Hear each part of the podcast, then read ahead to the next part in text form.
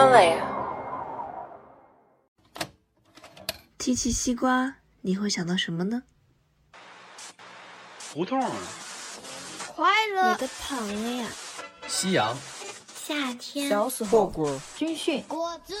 解渴。西瓜知道答案是 Viva La Vida 与 Himalaya 联合制作播出的人物对谈栏目。主持人小宁将邀请在各领域有所成就的年轻人作为嘉宾，聊一聊他们对自我和生命的探索及思考，为听众呈现同样年轻却别具一格的生命状态。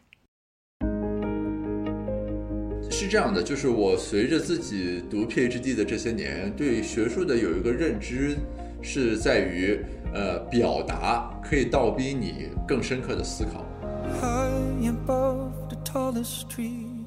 经济学看待选择呢，其实是这样的，就是它首先要讨论的是说，我这个人，呃，你要有一个效用函数，就指的是说你对什么感到快乐，或者你对什么重要。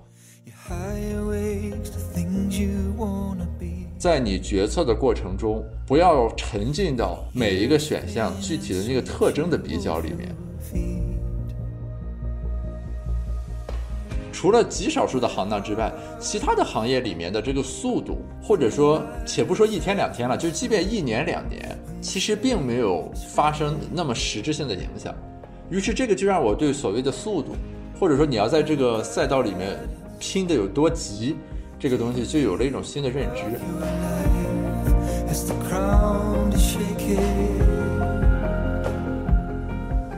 你看到那些，比如说就是做商业赚了很多钱的人，就是从政可能有些成就的人，你会羡慕他们吗？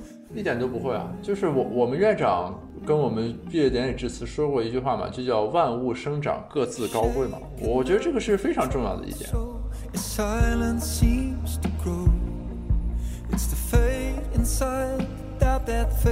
我举个很简单的例子啊，经济学里面有一个概念叫做高阶理性。就是你这么想啊，我这么想，我知不知道你在这么想？你知不知道我在这么想？那么我知不知道你知道我在这么想？就是你，你明白吧？就是这个东西，它就可以不断的往上攀升啊。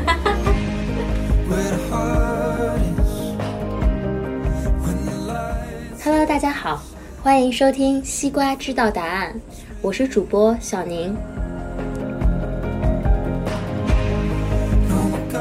西瓜今天请到的嘉宾 Gareth，他是我的高中同学，也是每一个青岛父母眼里别人家的孩子。他的事迹曾经作为题目出现在青岛市中考的试卷上。后来他就读于北大光华学院，创办了《此间》杂志。而学业之余，他也参与了若干项目的天使投资。他刚刚从北大博士毕业，即将就读经济学的博士后，也创办了 Podcast 子非鱼，希望可以把经济学的思维方式带进更多人的生活中。我跟他认识有快十年的时间，我经常会觉得他外在的理性之下，内心装着非常纯净的理想和感性。他懂得解读应对复杂，内心却选择保持简单和天真。西瓜知道答案这一期呢，我们邀请到嘉宾 Gareth，Gareth 跟大家打个招呼吧。嗯哈喽，大家好啊，感谢小年的邀请。嗯，好，那我们就从这个聊一聊你比较典型的作为这个 PhD 的一天的生活开始吧。比如说你今天。就是从早上到现在都做了些什么样的事情，跟大家聊一聊好吗？就非实际的生活可能听起来稍微有点 boring 啊。就比如说我们的一天大概就是这样的：早上八点左右起床，吃完早饭之后呢，一般是大家会先看一下邮件啊。那看一下邮件呢，其实看两方面的内容。第一呢，就是说你的合作者可能会发来一些相关的这个内容，比如这个论文他已经改完了，想请你看一下，或者说他又想到了什么，呃，征询你的意见，这是一种。还有呢，就是因为我们要关注很多这个学界的动态，所以说会查看邮件里面关于各种这个学术研讨会的信息，以及各个杂志新刊出的文章。那我们我们可能要大概的浏览，如果其中有和自己的领域相关的呢，我们要把它先记下来，然后之后有空的时候要看。看一下，然后完成这个基本的步骤呢，呃，就开始我们所谓正常的这个工作的环节啊。比如今天我早上就是在进行这个回归分析啊。回归分析的含义就是说我有一个数据，然后我用各种统计模型去找其中的这个关系，然后发现一些结果之后呢，把这个结果给记录下来。然后做完这个部分呢，就是吃过午饭之后呢，呃，我个人习惯下午一般会用来看论文啊，因为看论文相比于自己做数据处理相关的东西呢，它更多的侧重是一种脑力劳动啊，在这个过程中你要不断的去呃阅读，然后思考琢磨它对你自己的研究的启发等等。呃，今天下午因为我们要录制播客，否则的话大概在。这个时间或者稍微往后一点，我会出去跑步或者说健身，大概一个小时，然后吃晚餐。呃，晚上呢，我一般会根据今天这一天工作累不累，决定晚上做什么。如果不累呢，就会做一些比较硬核的东西，比如说呃，学习一些统计、数学相关的知识，还有编程。啊，如果比较疲惫呢，就会做一些轻松一点的，比如说看一些英文的纪录片等等啊，来锻炼一下自己的英语。呃，大概是这么一个时间安排吧。嗯，那生活中会有这样的这个时间段，是说你给自己放个假，或者说，呃，这一段可能我就不安排实际的工作，或者说这段我甚至可以没有目的性的过，有这样的时间吗？呃，会有的，比如说，嗯，就是今天我没有安排。那如果说你和同学出去吃饭休息，或者说比如说看电影了等等，呃，读一些呃杂书或者闲书，就是和经济学研究不那么相关的书，会有这种时间。但是我我个人的习惯来说，我不会给这个施加很强的预设性，就是我不会说写好一个计划，比如说本周四的下午啊四点到六点我要进行这个事情，而是会根据这周的这个过程中你自己的工作状态来进行调整。有的时候你会感觉就是呃这个星期的状态很不好，比如说科研的进展就比较停滞啊，没有什么新的收获，这个时候我可能就会比较放空，比如说去看看什么《资治通鉴》了。啊，《左传》去读一些这种跟自己的本职的这个科研不是那么相关的东西啊，来调整一下这个思绪。嗯，好，那讲讲你这个经济学里面研究的这个领域吧。呃，我的经济学研究领域其实是两部分了，一部分是数字经济，呃，数字经济就是大家。呃，它英文叫 digital economy，大家可以就理解为互联网经济，以及我们所接触到的这种新业态，基本上都是在这个领域的研究范畴里面。比如说共享经济，呃，AI 的应用，呃，比如说金融科技，呃，等等吧，就是和这些相关的。我我之前主要研究的对象包括共享单车，呃，催收。等等啊，这样一些新兴的业态。另一个方面就是政治经济学，呃，就是我会做一些关于地方政府治理、呃，地方官员激励相关的这个议题啊，比如说我们的这个官员的特征、官员的更替对经济增长的影响啊，等等，就大概是这两方面的内容。你你怎么去定义经济学，或者说经济学它的这个边界在哪里？它的这个内核是什么？就是它的核心的一些思考、假设、方法论。啊，这是个好问题。就是其实呢，呃，大家对经济学的普遍误解也都是从这儿产生的。我简单说一下我的理解，就是我对经济学的理解其实是分两个层面。第一个层面呢，就是说经济学作为一个研究对象，什么叫研究对象呢？就指的是我们研究的是和经济相关的问题，所以这是经济学啊。比如说这个房价啊，呃，股市，呃，发展中国家的经济增长，对吧？就是诸如此类的，就是这种问题，就是很典型的。经济问题，我们会把它和政治、法律、历史、哲学就这种东西是并列的，对吧？其中有一个部分我们画出来说，这是一些经济学问题。这是第一个，就是说经济学本身作为一个被研究的标的物。第二个呢，是说经济学本身它代表了一种研究的方法论，也就是说有一些这种对问题进行分析和思考的方法。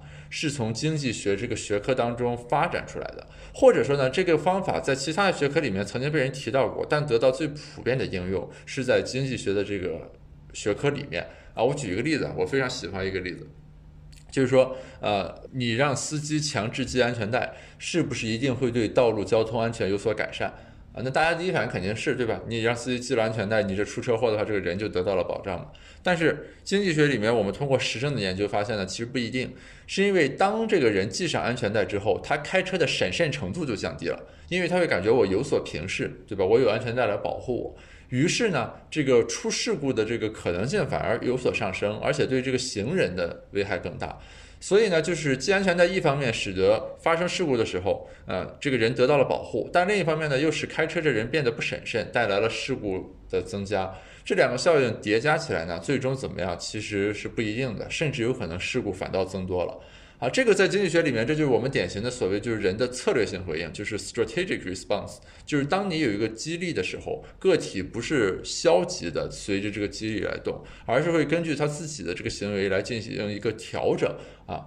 我们就把这个叫做一般均衡效应。就我刚才说的这一套东西，比如说其中关于人如何对激励做出反应，以及呃，当一个政策产生的时候，你要考虑它的一般均衡的效果，就是大家的这个反应连串。串起来之后，最终得到的总体结果怎么样啊？这个东西就是经济学很重要的一种分析的方法啊。所以说，就是如果比较关注人文社科的人，会听过一个提法叫做经济学帝国主义啊。什么叫经济学帝国主义？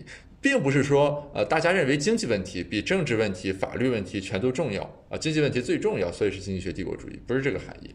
指的是说，我刚才说的这种经济学的这种方法论意义上的东西，其实目前在向各个学科，特别是社会科学去渗透啊，比如说社会学、政治学等等，很多其实都在用类似的这种分析方法和框架去分析问题。这个就是所谓的经济学帝国主义的含义，是指的是它的方法论对其他学科的渗透和击穿啊。所以说，就是你刚才说经济学到底是什么？其实它是有这两重意义上的所谓经济学。嗯。哎，那我有个问题，好像就又回到刚刚我想提的，就是听起来好像经济学是在理解人的行为，对吧？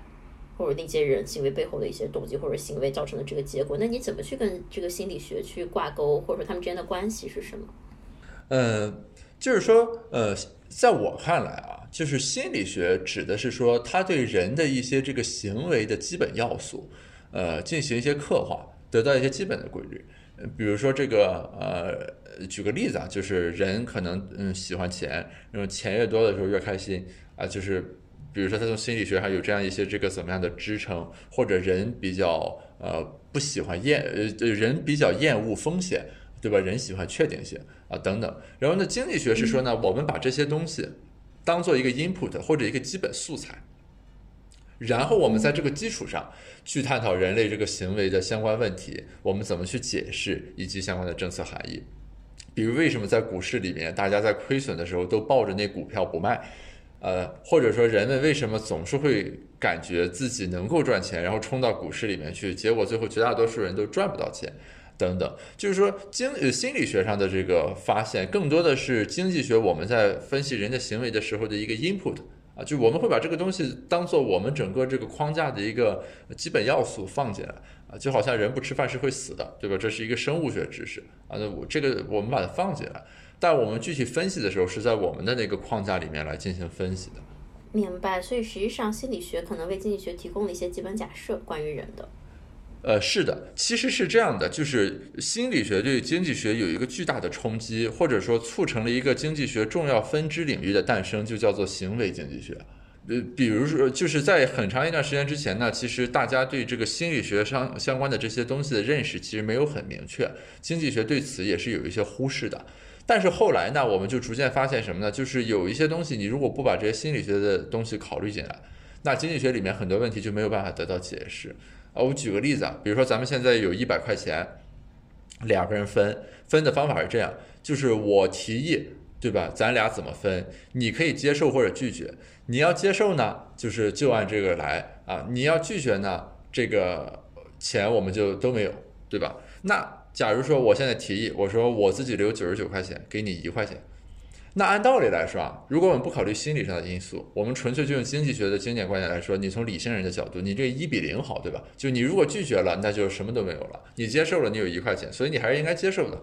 但是实际做实验的时候呢，大家就会发现，很多人都会拒绝。为什么？因为大家感觉很不公平，对吧？就凭什么一百块钱你是九十九，我是一，于是就拒绝。所以说这个就激发经济学去思考，就是。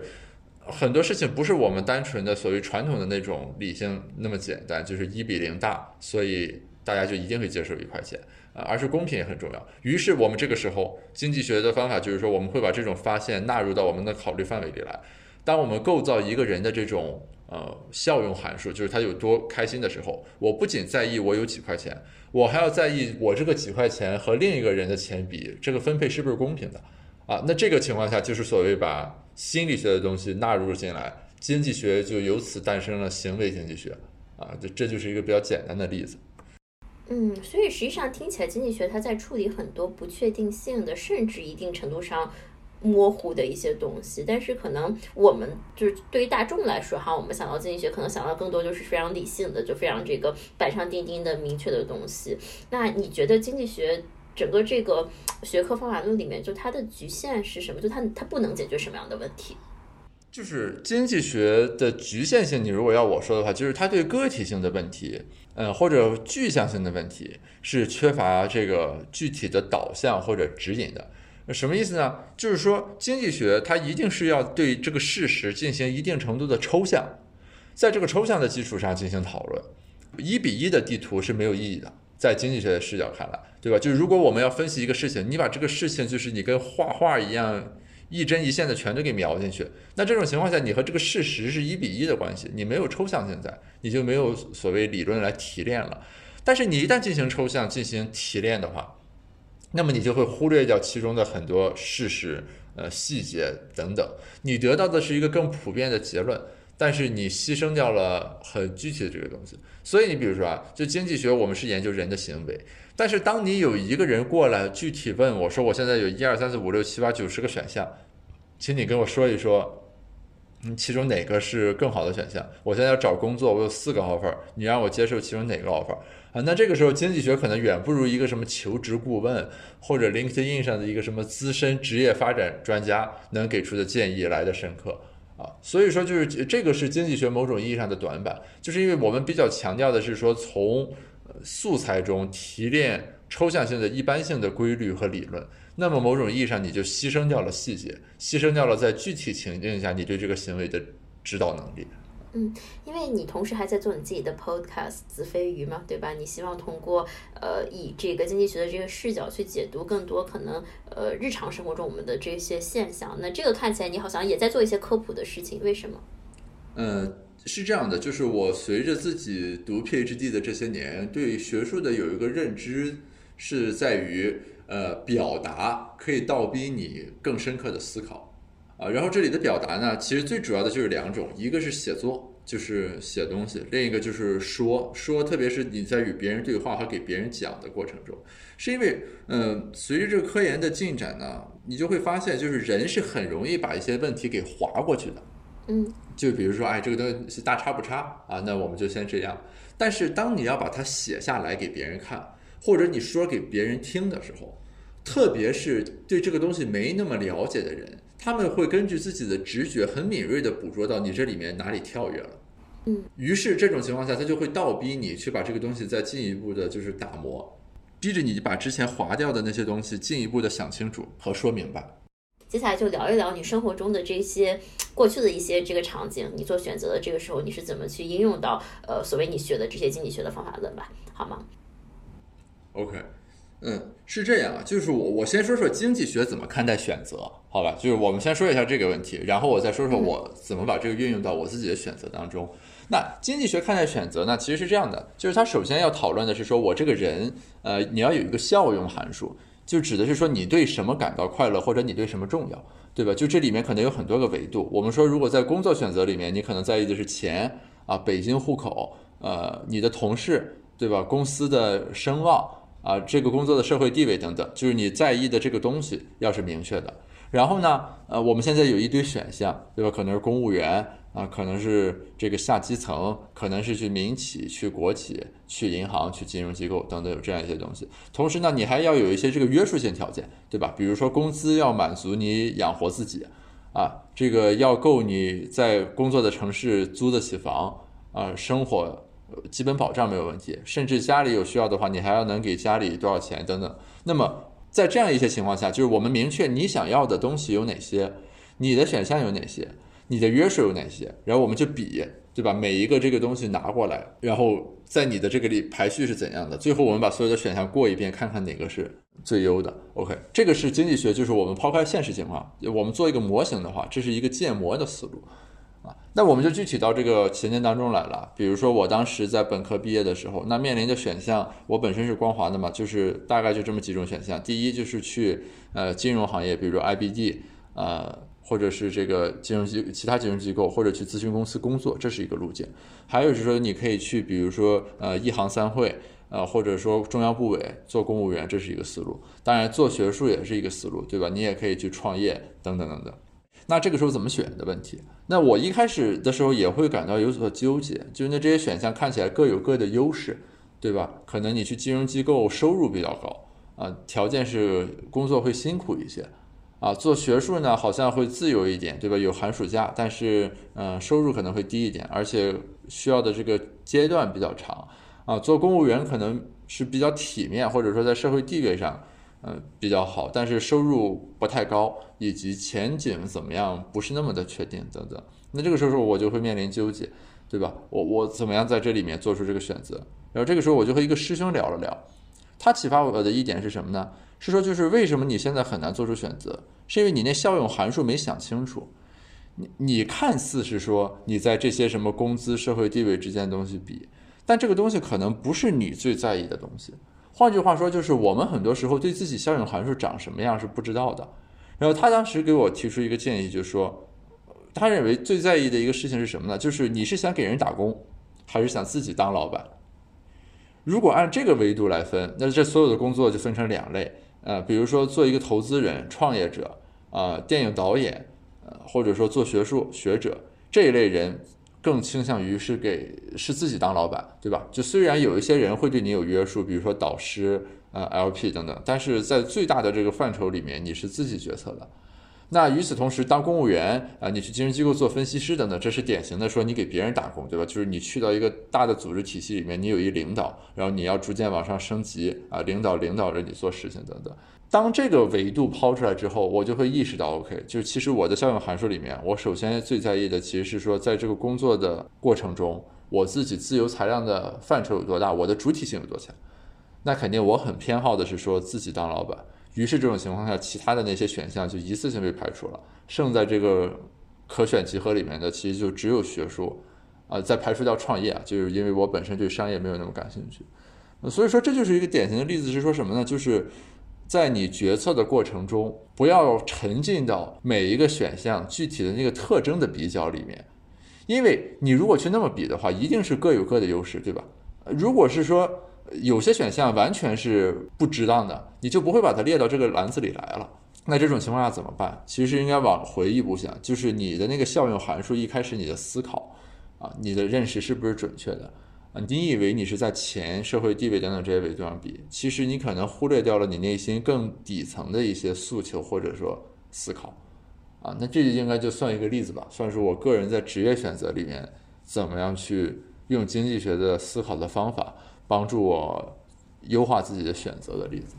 嗯，那这有两个问题哈，一个问题是，就听起来你这个师兄给你提供了一个新的这个思考这个维度，所谓这个当老板还是这个自己打工，呃，然后这个维度你可能也认可它是对你来说最重要的。那我们怎么去寻找这种新的维度呢？或者说我们怎么知道对我自己最重要的维度是什么？这是其一。其二呢是，呃，听起来呢我们在不同的这个这个函数里面，不同的这个选项上呢，有的可能是收入，有的可能是社会地位等等，我们要赋予一个参数，对吧？那参数越大，可能这个对我们越重要；参数越小，对我们们越不重要，可是感受这个东西它是很难量化的。你说你让我在这个收入上面赋予一个十的参数，然后在这个呃我不知道自由度上面赋予一个一的参数，怎么赋予我可能也不知道。那这情况下我怎么去把一个比较感受性的模糊的东西，实际上量化成一个所谓可以明确的公式呢？呃，其实你刚才问的这个问题呢，恰恰是说我认为属于比较身体之知。或者说，呃，认识论意义上稍微有点玄学的东西啊，或者换句话说，我认为这个部分可能不是经济学所能够带给你的，而更多的是说，我们要通过一些方法和机制去内省，呃，去思考得出来的啊。比如说啊，就是我会有一位师兄经常和我在这个方面进行交流，他就会提一些问题，比如说有什么事情是能够让你幸福到忘记吃饭的事情。啊，或者说你认为收入、社会地位什么都很重要，OK？那现在让你拿掉一个，啊，说不要这个了，你先拿掉哪一个？如果再拿掉一个是什么？最后剩下的那个是什么？等等。也就是说，刚才你提的这两个问题啊，我其实是把它归结为一个问题，是说我们怎么样在通过与别人的对话以及我自己的内省的时候，去找到自己所谓最在意的那个东西，或者说我的那个效用函数里面最重要的那个切分的这个轴线是什么？啊，这个东西呢，是经济学没有办法回答，它其实更多的或许是哲学啊，或许是心理学，这个属于什么学科的范畴，其实我也不知道。但是总体来说，我认为就是我们要有这样一种意识啊，就是经济学能给的指引，或许能到这一步，就是大家要有这个意识，你要想去想我自己的效用函数是什么。然后可能绝大多数人在第一次想这个问题的时候都是不知道的，但没关系，就是你脑子里挂住了这个问题之后，你之后就会利用好你所能找到的机会，不断的来逼近那个答案本身。嗯，那我们就多聊聊这部分吧，就是也不一定非要从经济学的这个框架里哈，因为我认为就是所谓在你的这个话语体系里面是了解自己的效用函数，那在我的话语体系里面就是知道什么对自己更重要。那这个其实是大部分咱们这个年龄的人其实面对的这个问题。那看起来你找到你喜欢的东西，就这个过程你可以再多讲一讲，就你是怎么一步一步内省，怎么慢慢的对自己内心的声音变得很敏感的。因为实际上我认为大部分人遇到的问题是他不知道自己想要什么，外界社会给了他一个答案。案这个答案看起来挺好的，他就 take in 了。但是这个答案其实最后他发现不是他想要的。那很多很多年这个过程，其实他浪费了很多时间在做对自己可能没有那么重要的事情。就怎么去一步一步所谓逼近自己内心的那个真理呢？就是我我觉着总体来说，这个过程我把它总结为叫做退一步再进一步。退一步的含义是什么呢？是说就是我们当中的绝大多数人呢，你从小到大其实还是处在一个考试型的人生里面。然后考试型的人生含义是什么呢？就是说这里有一个很明确的锦标赛，以及有一个很明确的竞赛的方式。那我们所有人的目的呢，就是说在这个锦标赛里面，我参加这比赛，要在这个比赛里面排序最高。比如说就是我期末考试，对吧？呃，分数最高者胜。然后中考、高考就是分数最高的人可以去最好的学校。呃，大学里面你可以选最好的专业，对吧？然后当你进入大学之后。你会发现的是说，这个锦标赛实质上是被解构掉了，对吧？就是大学里面，你至少不再搞什么每学期的那种那个排名，什么评那种乱七八糟的东西了。但其实因为大家的一种惯性，就是当你没有一个比赛的时候，你会很不踏实。所以说，大部分人会很从众的，依然加入到这个锦标赛里面去。这就是我们现在很多人所谓的内卷化，就是大家在大学里面拼绩点、找实习，对吧？比如说商学院的，咱们都找金融机构的实习，我去的是外资投行，就比你是中资机构要好啊。你去的中资的，比这个北京的就比地方性的要好，等等。也就是说，在后来的这个过程中，大家会不断的造出来一些锦标赛，以保证自己依然有的玩儿啊。我我说第一步要撤一步。其实含义就是说，在这个时候呢，我们至少要有一点这个勇气，或者给自己留一点空间，哪怕比如说你留出半年的时间来，或者几个月的时间，你从这个锦标赛里面撤出来，然后停止这种裹挟式的、被动式的这种 PK，那么相应的你也就会终止随之而来的那种行为，对吧？就是不停的投简历、不停的实习等等，这是退一步。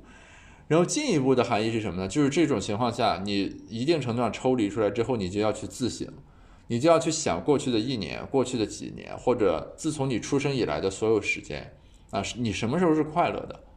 然后这些快乐里面哪种快乐是最深刻的，对吧？这个时候你不同的人就不一样了。有的人是说，当我做的这个事情是新的，我是快乐的，就是这世界上之前没人做过，我是第一个做的，我快乐，对吧？还有的人是说呢，就是这个事情有效率、有产出，我快乐。比如说咱们大家都种地啊，就是我这是种的最好的，我的效率最高的，我快乐。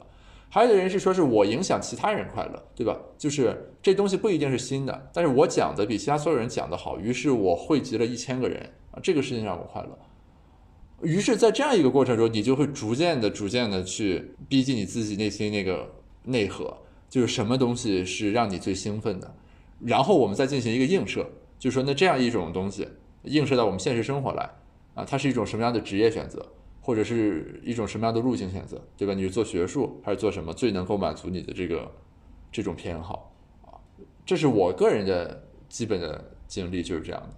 嗯，所以其实更多还是一个对过去经历的这个反思和思考，然后去感受，可能更多像你说的身体直直感受自己在哪个场景下更快乐，是这样吗？但但最难的一步是说，你要让自己有这个问题意识，并且真的给自己思考的机会，因为这个其实是需要勇气的。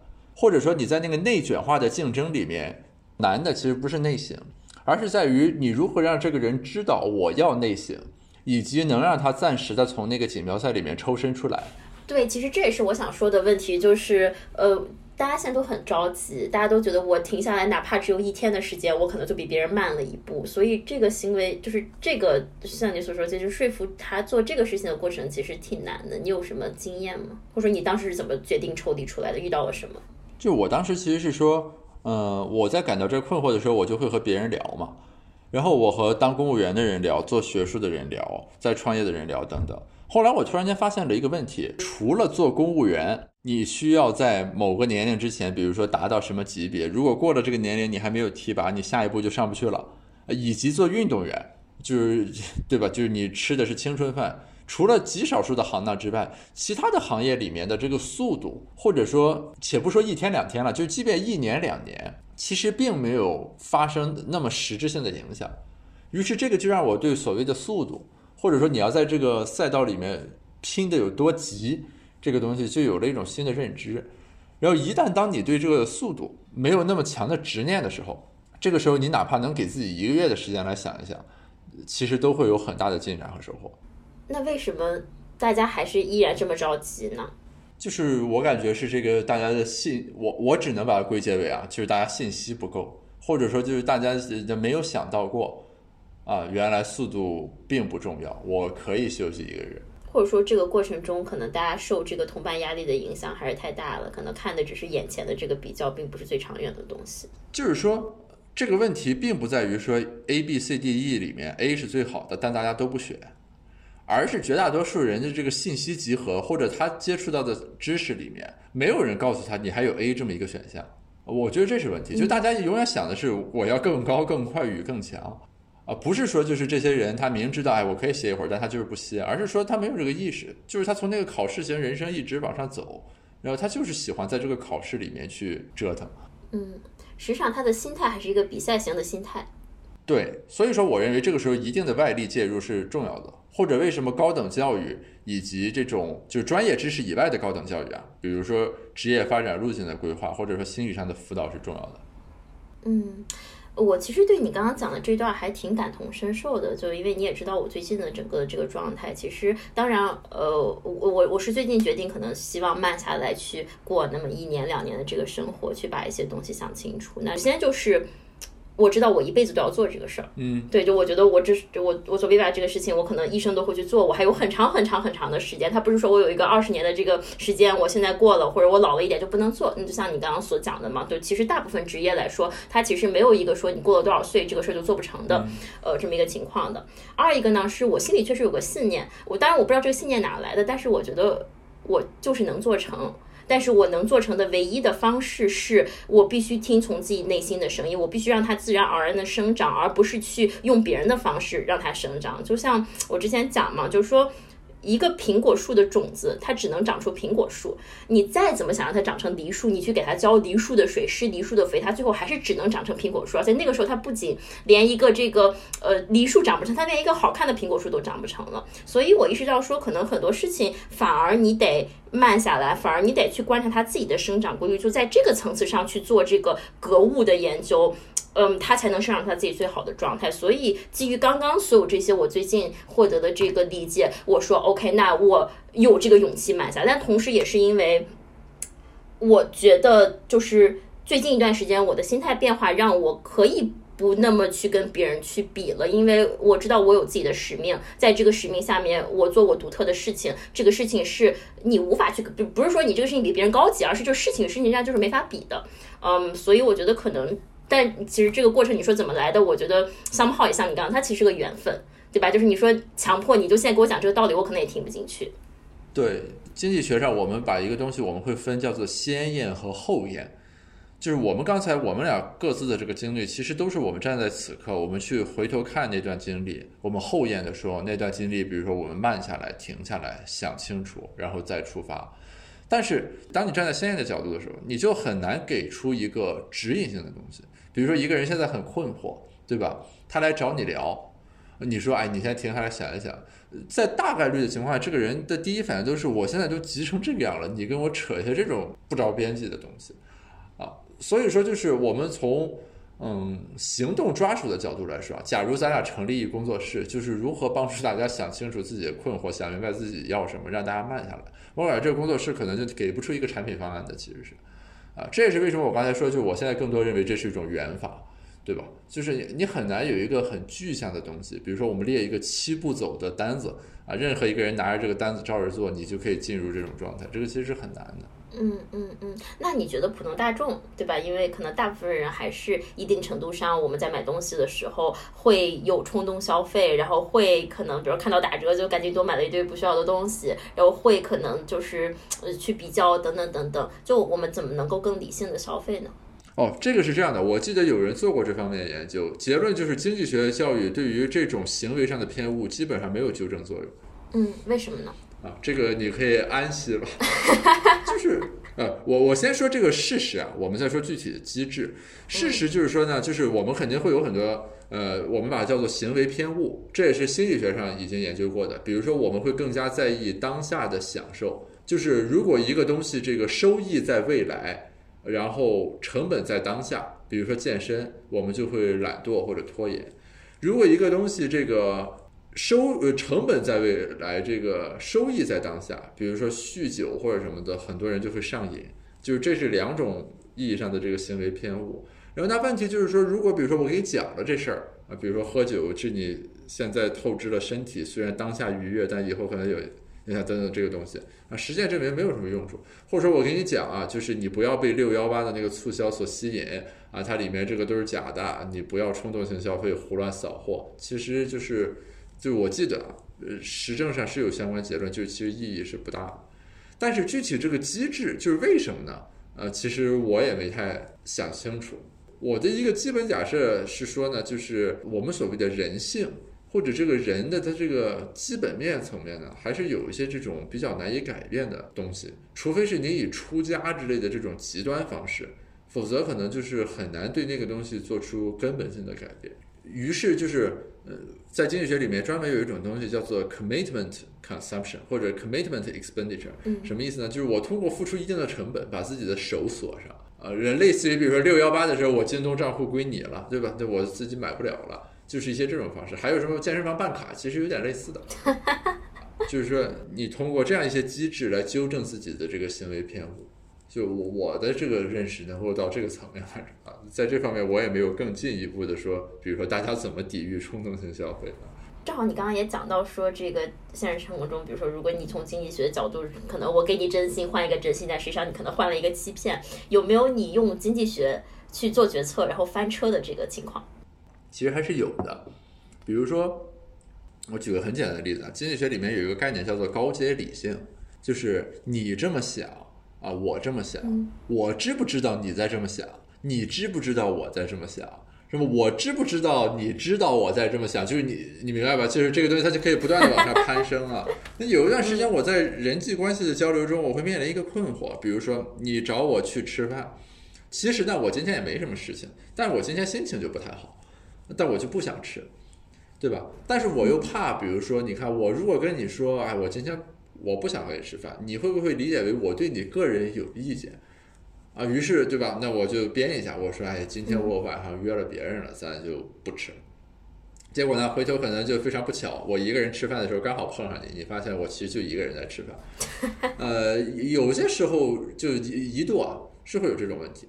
就你对经济学里面，比如说这种高阶理性的误用，啊，就是你以为我知道，呃，什么他会怎么想，结果其实你想那玩意儿是错的，对吧？我还不如直接就跟你说，哎，我今天心情不太好，咱就不吃了，改天什么时候方便的时候再吃，对吧？这可以理解为某种意义上的翻车。所以我后来会进行一些纠正和调整，就是我和与我关系比较密切的朋友，一般就是我们都要说清楚，就我们只需要一阶理性，就你怎么想。你就怎么说，对吧？大家都不生气啊，就互相就不要进行这种揣测和加工，否则你就会发现是这样，就是我猜测你怎么想，你猜测我怎么想，最后我们俩各自基于那猜测说出来的话，然后就离我们本来想沟通的那东西已经不知道偏到哪儿去了。嗯，哎，那正好讲到这个人哈，那我们就讲讲关系。这关系不管是这个跟朋友的关系，跟这个呃伴侣亲密关系，还是跟父母之间的关系，就是在处理关系上面，你有用到什么所谓这个经济学的方法论和思路吗？然后有什么成功的或者失败的经历？啊，你问的这个问题是个很前沿的问题，是这样的，就是关系这个东西呢，呃，经济学对它有很多种指代方法，比如说什么非正式制度啊，什么就是个什么非正式规制等等这样的东西，但总体来说，其实研究的没有那么多，为什么呢？是因为这个东西一方面呢很难以观测和具体的量化，另一方面呢，它的这个指代性呢其实又没那么明确。对吧？比如说你和你父母之间发生的一切东西，我们都用关系去解释嘛？那也肯定不是，对吧？其中也有一些就是脱离了这个关系，你还是会那么去做的这个行为。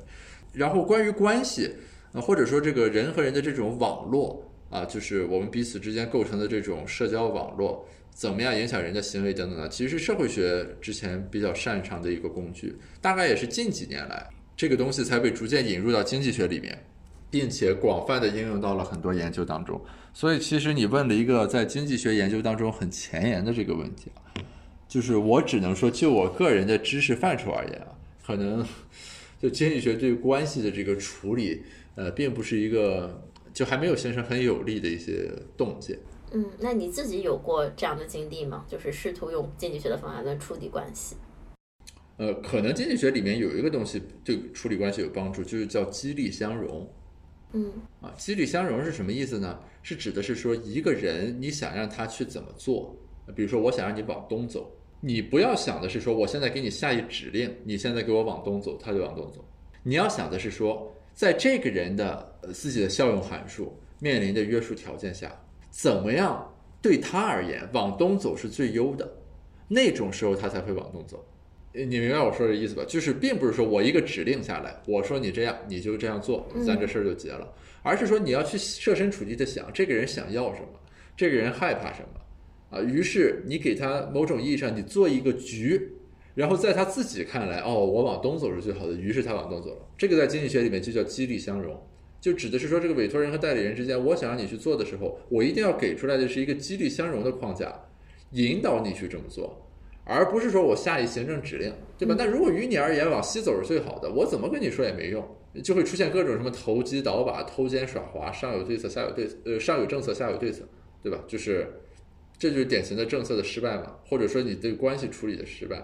所以说，呃，比如说啊，你在与我在与家长的交流的这个过程中，今年在过年期间有一个很典型的例子，就是大家说你怎么样让父母戴口罩，对吧？就是你跟他说，哎，这个什么新冠怎么样？我们要预防这个，你就别去拜年了，怎么怎么样啊？他可能他是不 take 这个东西的。但是当时网上编了很多段子，对吧？什么什么口罩谐音罩，指的是可以把财气留住，所以说什么 你这个东西啊，就是当然有开玩笑的成分啊，但其实这里面你就呈现出来了他对这个东西一个思考。就当你想让你的爷爷奶奶、姥姥姥爷戴口罩的时候，对吧？我跟你说，国家现在防疫规定必须戴口罩。这个东西可能是不 work 的，但是你把它装到他那个框架里面去，然后这样他们接收到这个信息的时候，他们可能就会很愿意去服从。嗯，呃，对，这个其实也。呃，聊到说咱们之前聊过的一个话题哈，就听起来你刚刚讲说我们有这么一个目的，我们希望去了解其他人的动机，以其他人能接受的这个激励机制和话语体系把它表达出来。呃，那这个过程中其实还有一层，就是说我们其实真正希望去理解这个人到底对什么对他重要，并且去设计出一个东西是可以让彼此双赢的。那你怎么去看待这个过程中会产生的一定程度的操纵行为和一定程度的同理心？我们肯定更希望。这个人是真正去理解他人，而不是只是想去操纵他人嘛？对不对？这是一个好问题啊。其实我我对这个的观点总体是说，就是你要基于双方的这个关系来确定自己在这个过程中承担的义务。我刚才举的那个情境是说是什么呢？是指的是说你在一个亲情的关系里面，你会感到你对于长辈，比如说他们的生命健康，你有一定的义人义务和责任，对吧？就于是说服他戴口罩。变成了你要去做的一个事情。那么在这个过程中，你可能涉及的是说，我要 manipulate 这个信息，某种意义上，甚至某种意义上是在骗他一下。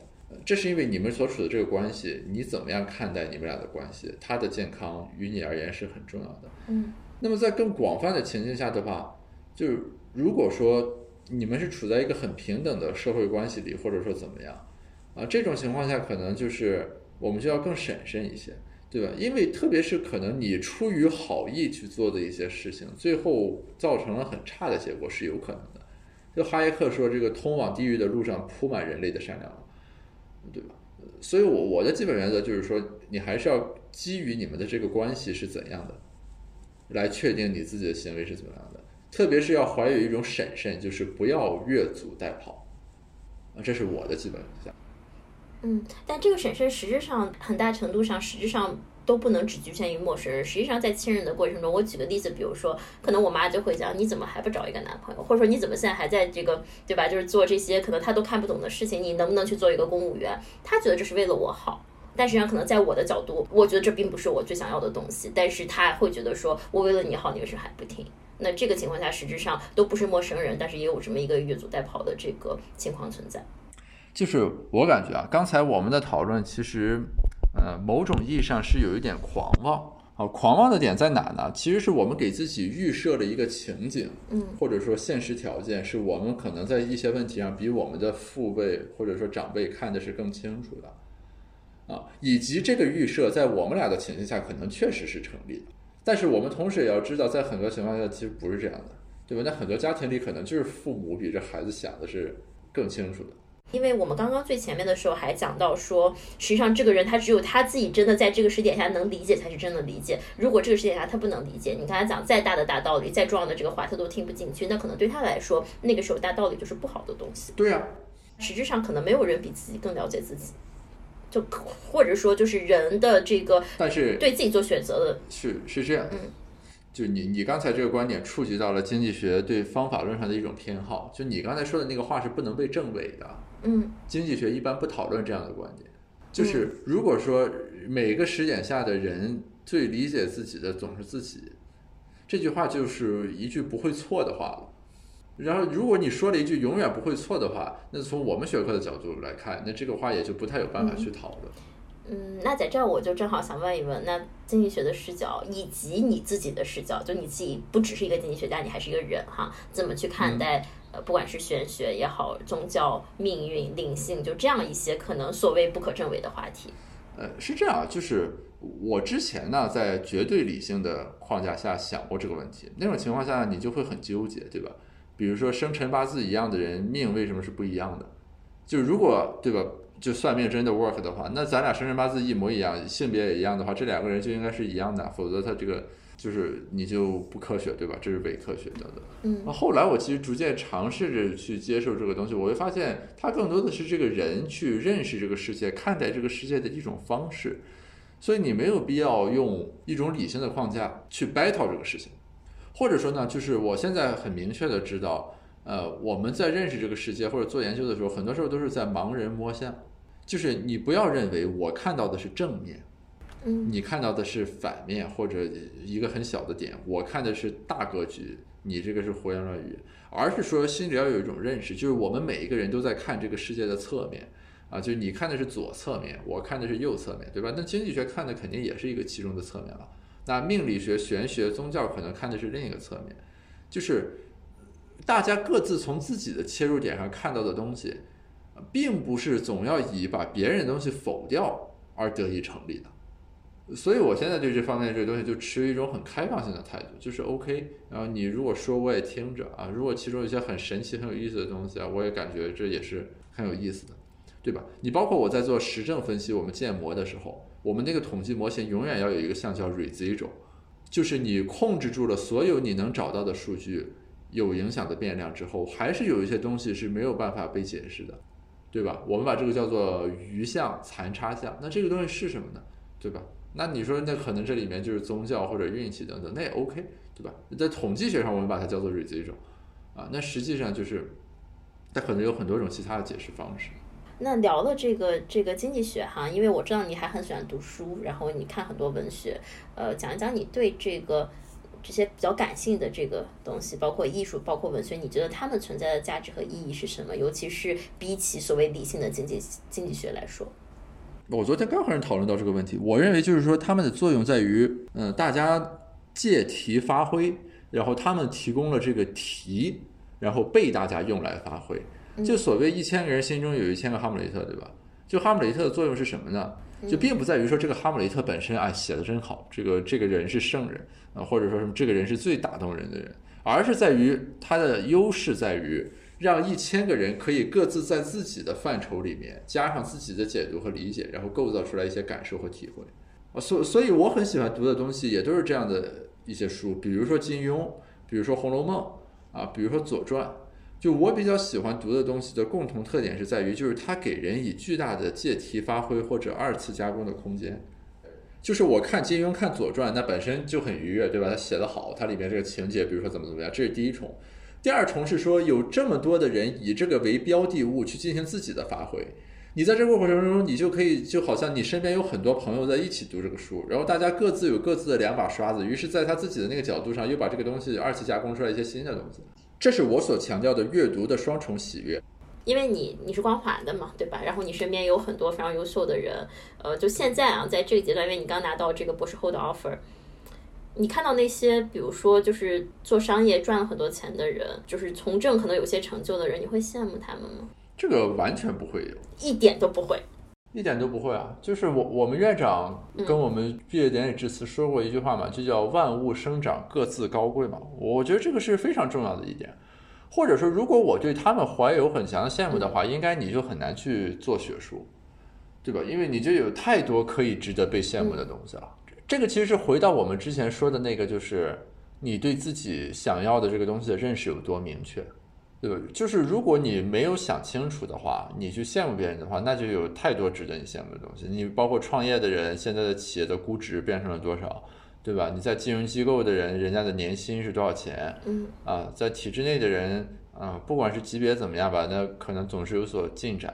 那你如果自己没有一个立得住的东西的话，那所有的这些东西你看在眼里都会感觉羡慕。但同样反过来，就是你只要自己是立得住的，或者是想明白的，其实这些东西你就都会知道。就是那大家各自在各自的路上去做一些事情，然后各自取得自己的成绩。嗯，就好像他们会羡慕我，对吧？我留在了知网上，留在了 Google Scholar 里，我的文章会被别人引用。嗯，那他们会羡慕吗？对吧？这个就是大家各自在做各自的事情。嗯嗯，那同领域的呢？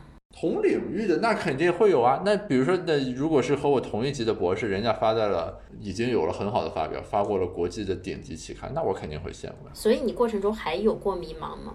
那刚读博士的那两年是有的，主要是说科研这个东西本身怎么做是需要去学习的。嗯，就它和那高中，比如说咱学数学，然后你就参加高考的那个学习是不一样的，你没有通办法通过做题、刷题或者上辅导班来学习。对吧？怎么样做研究啊？什么样的研究是有意义的研究？就诸如此类这个东西，你只能在不断的读论文以及和导师的交流里面一点一点去摸索。所以这个过程中肯定会有迷茫，然后你要去思考。嗯，而且就是我我认为啊，就读博所谓难的地方，其实也就是在这些部分上，它不是在于具体那个技术难度，你明白吧？比如说这个统计模型特别难，我需要学两个月才能学会，就所有技术问题都是可以被解决的。那除了在学术这个领域上面，人生层面上呢，还有任何迷茫吗？就假设学术没有，那人生还有其他的方面，朋友，然后亲密关系、家庭等等等等。嗯，还是什么事你都想得很清楚？我觉得这样说好像显得有些僭越和不太谦虚。不不，但你要说你要真实，真实的表达。但是我我确实是说，我主要的迷茫是来自于我的科研，或者说挑战来自于科研。就我并没有感觉自己在人际关系或者什么家庭关系上有什么很大的冲突啊，那可能我的这个家庭和我的朋友这个，对吧，都比较这个包容，以及可能朋友选的比较好啊。呃，然后最后聊两个这个我们栏目就是呃每次都会聊到的问题哈，一个是为什么我们叫西瓜知道答案，是因为我们觉得呃比起用一个关键词去定义每一个生命，其实我们更想用一个问题去定义生命。对于每个人来说，可能每个生命阶段他会有一个想要去追寻的这个呃这个追寻答案的这么一个问题。我举个例子，比如说可能对我来说，在这个阶段，我想知道生命是什么，所以我做了 Viva 这件事情。那问题它其实不是一个这个像关键词一样。这是一个静态的东西，它其实是一个非常动态，它是一个探索的旅程。所以，其实想问你呢，对你来说，可能所谓你的这个生命问题是什么呢？在现在这个阶段，哦，这个问题很有难度，我可能你要让我说当下可能想的比较多的是研究是什么啊？我我这个研究不是指的是学术研究啊，不是指狭义上说我这些经济学怎么发论文，我指的是说就是我现在其实隐约有一种感知，就是不同的人和这个世界、这个社会和你身边人打交道的时候，你所处的一种观察视角是不一样的。就有的人是说我是一个观察者，就是大家都是演员啊，场景都是舞台，我是一个冷眼旁观的人，看这里面每一个人怎么行为。对吧？有的人是说我是一个创造者，就是这个东西是我搞出来的，然后怎么怎么样。然后我现在隐约有一种感受，就是说研究者也是介入这种人和世界的一种视角和场合，呃，视角和切入的角度。但是我现在还没有完全搞清楚，就是这个视角到底是什么。就是我我只是有一种模糊的感受，比如说我和我导师交流的过程中，和优秀的学者交流的过程中，我能够感受到，就是他们所谓的。你作为优秀的学者，不是说他们这论文比我发的好，那当然是好很多了，而是说他们能够普遍性的把这种视角应用到他们对待生活、对待身边的一切，包括对待各种公共事件的过程中，也就是说，把研究变成一种活法，呃，这个是我还在探索和尝试的。嗯，就是研究是什么这个问题。嗯，那你目前对这个问题的答案是什么？目前还没有很明确的答案。或者说啊，你要知道，就是呃，学术生涯或者说研究生涯，它是一个相当长线条的东西。所以说呢，就是比如说呃，假如说我们以演艺行业为例，我这个岁数，假如说要去当个唱跳明星，这应该就属于什么高龄爱豆了，对吧？我我揣测啊，应该是这样的。但是你比如说，如果我现在变成老师的话，这是典型的青年教师，就是你是学术这个行当里面最年轻的一批人。你明白吧？就是我，我只是想以这个做一个对比，所以说就是我对这个问题的探索其实是处于非常非常起步的阶段。好，那最后聊聊你的生命画像吧。转角遇到了吕小宁，他说：“请你画出你的生命，或者说用一幅画回答这样一个问题：你的生命是什么？你会画什么？”我我我我肯定是画一片海洋，然后其中有一些浪花啊。就是我感觉这个大海的意象很符合我对于生命的感知，也包括对于整个这个世界的这个感知。嗯。就是说，嗯，大家每一个人都是这个海洋的一部分，对吧？然后其中有的人可能是巨浪啊，有的人只是水滴等等，但是这里面没有高下之别，反正大家对吧，就活拉在一起，然后最后共同构成这个世界和这个社会。然后我也是其中的一员。然后就是大海这个意象很符合我对于生命的那种感受，比如说它很宽厚，然后很深邃，以及它的动和静都是一种怎么说呢？就是。意境很开阔的动和静，嗯，这个我之前在和人聊我的三观的时候讨论过这个问题。我发现自己可能或许是因为在海边吧长大，就是他他对你这个 认知还是会有一种这个塑造和刻画。就你要让我画的话，我对生命的感悟，我肯定会把它画成海洋。啊，包括我，比如说我的网易云音乐里面有一个专门的歌单，就叫海洋主题歌单。就我就把各种和这个什么水、鱼、船什么乱七八糟的相关的这个歌，全都弄到一起了。推荐一首歌吧呢？啊，那我推荐周深，我推荐周深的《化身孤岛的鲸》。嗯，为什么？呃。是这样，就是我不知道你了不了解周深本身呢，他是一个歌手，然后他是一个很有特点歌手，就是他的音色非常漂亮，但他是个男歌手，但是他唱的那个声音就是呃是女声，所以就很多时候，比如说中国好声音的时候，导师背对着他的时候，很多人都以为这是一个女歌手在唱歌。嗯，呃，化身孤岛的鲸这个歌呢，本身也很有意思，就它原来这歌不叫这名。然后呢，后来有人把这首歌重新填了一个词，呃，就改名为《化身孤岛鲸》。这个歌词主要内容呢，就指的是说这个鲸鱼之间好像靠的是这个低频的这个赫兹的波进行交流，但有这么一条鲸鱼呢，它那个赫兹的频道和其他鲸鱼不太一样，于是就其他鲸鱼听不到它说话啊，它也听不到其他人好像，于是这个就是化身孤岛的鲸。然后就是周深在他个人接受采访的时候呢，曾经提到过，就是比如说因为他的自己的音色的特点，以及他身高比较矮，所以很多人嘲笑他等等怎么样。所以就是他在唱《化身孤岛的鲸》这个歌的时候，有一种很强烈的自传式的一种表达和意味。就是我不管是在看书还是听音乐的时候，比较喜欢这种，就是创作他的这个人和他的这个作品有一种很强烈的契合。那么这样也就能让这个创作者本身把他的最。内心的那种特质发挥出来，所以所以我推荐这个歌，就是我我觉得它是很打动人的一首歌。那如果要给 Gareth 画一幅生命画像的话，嗯，我会想到画一棵沙漠里的白桦树，嗯，因为白桦树是少有能在沙漠存活的植物，然后这棵白桦树它的树树干是仙人掌，所以上面有很多小刺。嗯，我觉得就是 k e n o f 也像是曹光宇的性格，就是比较直接，然后对，然后但是这些刺上面会长出小花，长出星星，长出各种各样的。有意思的东西，就是我觉得这个可能很大程度上也是因为，就虽然他很多时候说话非常直接，但其实是很能给人启发的。嗯，然后呃，这个树有非常茂密的树冠，然后这树干有非常不一样颜色的树叶，然后有果实，然后树冠下聚集了一些小动物，它们各自在做各自的事情。我觉得这个可能更多象征着他生活中各种各样不同的元素，呃，然后同时因为它具有这些元素和他生命有这样的经历，它其实给到别人很多滋养，就像是一个沙漠中的绿洲一样。嗯，我觉得这可能是我想到盖瑞斯的生命画像。而你却微笑摆首，把它当成整个宇宙。